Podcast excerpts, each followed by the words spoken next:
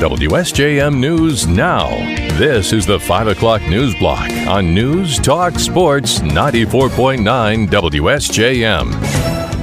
Brought to you by Special Light in Decatur and Benton Harbor. There's a good chance you've walked through a Special Light door when you go to a local restaurant, school, store, or plant.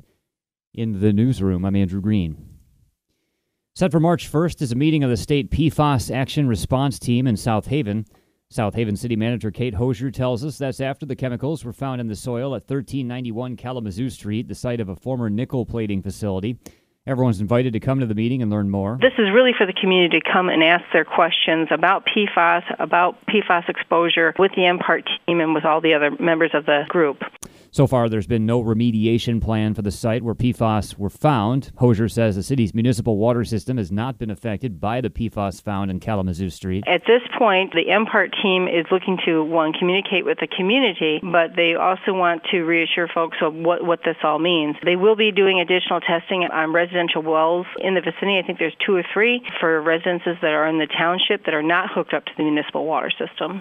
PFAS are cancer-causing chemicals used in some manufacturing operations. The meeting will be held from 6:30 to 8 p.m. March 1st at South Haven High School. Republicans are calling Governor Gretchen Whitmer's $79 billion budget proposal a wish list of programs that'll cost the state too much while not helping residents struggling with inflation.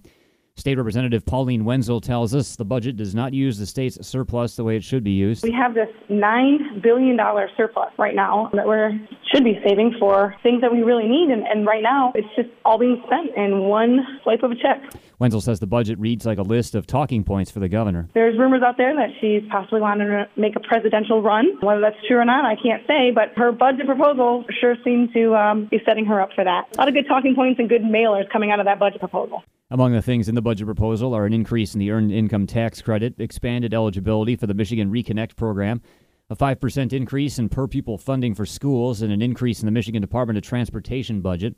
Wendzel says with a thin Democratic majority in the legislature, she thinks the governor will have trouble getting what she's asking for. The Michigan House moved this week to avert an automatic decrease in the state income tax that otherwise would have taken effect. Mackinac Center Fiscal Policy Director James Hohman tells us a 2015 law would trigger an income tax cut from 4.25% to 4.05% if the state experienced enough revenue growth over two fiscal years. However, House Democrats have acted to avoid that with a spending bill. The fiscal year ended over four months ago right now. It's just a matter of when the state is going to publish its financial reports. And some lawmakers want the state to backdate a number of transactions, in particular in this bill, the $180 checks that they would like to write out to, to each household. They want to backdate that to the previous fiscal year to avoid that tax trigger. Hohman says that would essentially give up the income tax cut in exchange for the $180 checks. However, he also notes for the checks to happen, the Senate would have to approve the move with immediate effect. With a slim Democratic majority in the state Senate, that appears unlikely. However, Hohman says he's not familiar enough with the current class of lawmakers to be sure of what they'll do. A fugitive with warrants in multiple southwest Michigan counties is in custody after leading police on a chase through Cass County. Dowagiac area resident George Lawrence Tovey III was arrested Wednesday following a chase that started in the city of Dowagiac and ended in a farm field in Silver Creek Township. Tovey, who has outstanding warrants in Berrien and Cass counties as well as Lake County, Indiana, faces additional new charges of possession of crystal meth, maintaining a drug house, fleeing and eluding, resisting and obstructing, possession of a dangerous weapon, and assault with a deadly weapon. The police executed a search warrant on a home on Indian Lake and found meth and other contraband. A 30 year old woman from Dowagiac was also arrested for possession of crystal meth as a result of the warrant. The cost of a Michigan Department of Natural Resources recreation passport will go up slightly this year. The DNR's Ron Olson tells us the state law automatically raises the cost in $1 increments every so often. That means the passports will now cost $13 instead of $12. The Secretary of State's office will start putting that fee on if people choose to get a passport, and it'll go up to $13 starting in March of this year. Olson says about 40% of the vehicles registered in the state have recreation passports. They make up a big part of the DNR's funding. Camping is still our number one revenue source. We get very little general tax funds, very small percentage. It's it's in a single digit, but camping is the biggest one and passports is right up there as well. Olson says the passports used to cost $24, but the legislature lowered the cost more than 10 years ago. Since then, the state has sold a lot more of them. Two suspects are in police custody after a chase with officers in Van Buren County on Thursday.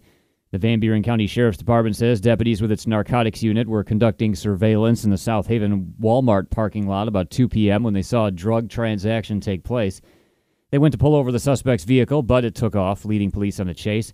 Officers with the Covert Township Police Department were able to disable the vehicle with stop sticks, and the two suspects were arrested.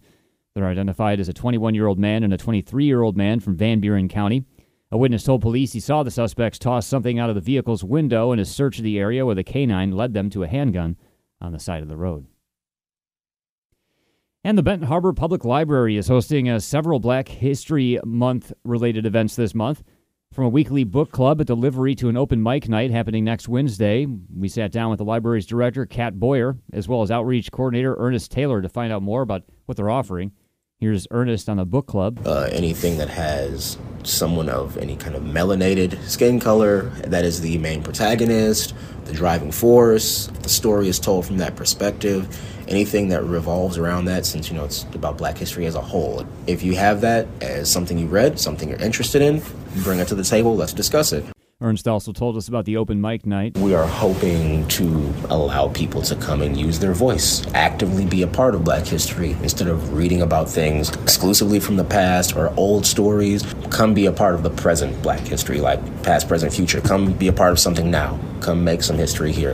There will also be two Black History movie nights this Saturday and February 25th. Kat tells us they've also modified the weekly story time to include uh, Black History themes and games. For more information, you can check out our story at WSJM.com. WSJM News now continues with your Bloomberg report.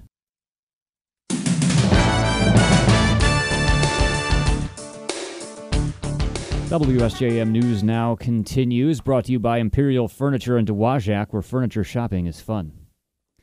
Top Republicans and Democrats were welcomed at the White House today as President Biden met with a group of governors for winter meetings. ABC's Karen Travers has more. President Biden emphasized a message of bipartisanship when he sat down with some of the nation's governors at the White House Friday, saying those state executives know how to get things done and deliver for their constituents. One of the things we have a chance to do this year is disprove that this is we're just a broken system that we're divided. We're just based on extremes in both parties, and we can't get anything done. The president briefly talked about the fight over raising the debt ceiling, which House Republicans are insisting must be coupled with spending cuts. I believe we can be fiscally responsible without threatening our country or dealing with any chaos. Karen Travers, ABC News, the White House. A U.S. military fighter jet has shot down an unknown object flying off the coast of Alaska.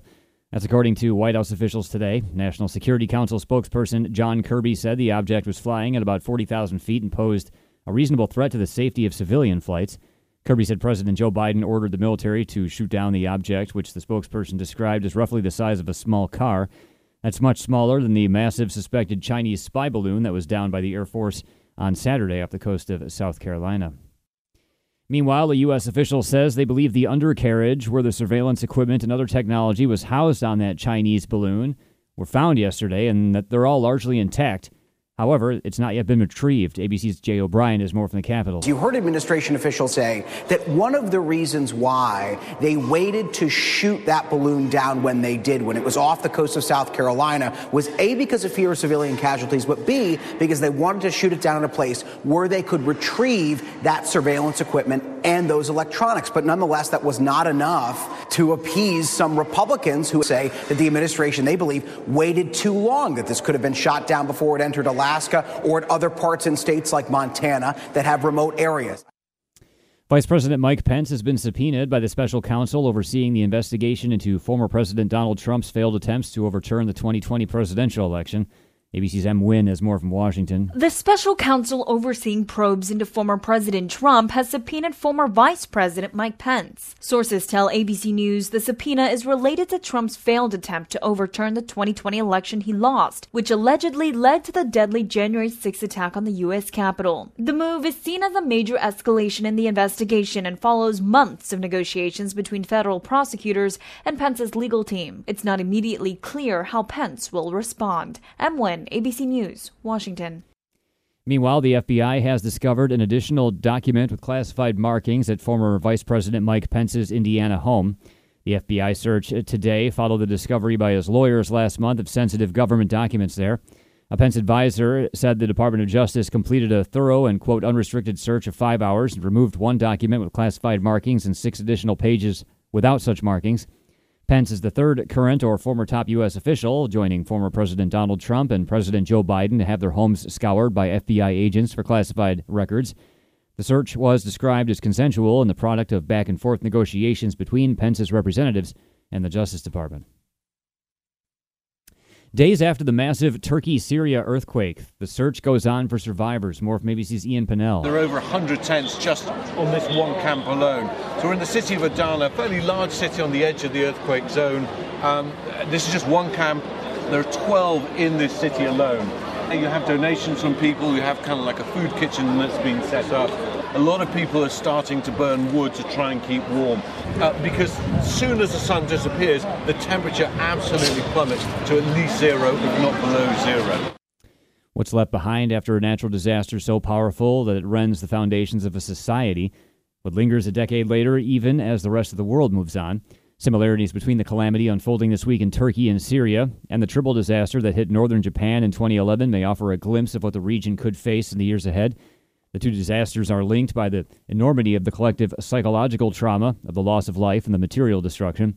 A big lesson out of Japan is that a disaster of that size doesn't ever really have a conclusion. Despite speeches about rebuilding, the Japanese quake has left a deep gash in the national consciousness and the landscapes of people's lives. Ukrainian President Vladimir Zelensky has been asking Western countries to send fighter jets to help fight the Russian invasion. More from ABC's Ines de la Cuetara in Paris. French President Emmanuel Macron not ruling out giving Kiev the warplanes it's been asking for, but adding fighter jets would take too long to deploy. The West has so far been reluctant to send Kiev warplanes out of fear it could be viewed by Russia as an escalation of the conflict. Italian Prime Minister Giorgia Meloni, meanwhile, accusing France of jeopardizing EU unity on Ukraine by organizing a Franco-German dinner in Paris with the Ukrainian president that excluded other European allies. Ines de la Cuetara, ABC News, Paris. And Americans are set to consume 1.45 billion chicken wings this Super Bowl weekend, so says the National Chicken Council. Some of them will be boneless and thus not actual chicken wings. The boneless wing is a thriving and delicious deception. It's part of a subset of foods that are popular but also aren't really what they say they are. You can think of baby carrots or mock crab meat or plant based burgers. In the case of boneless wings, though, there's a reason behind it.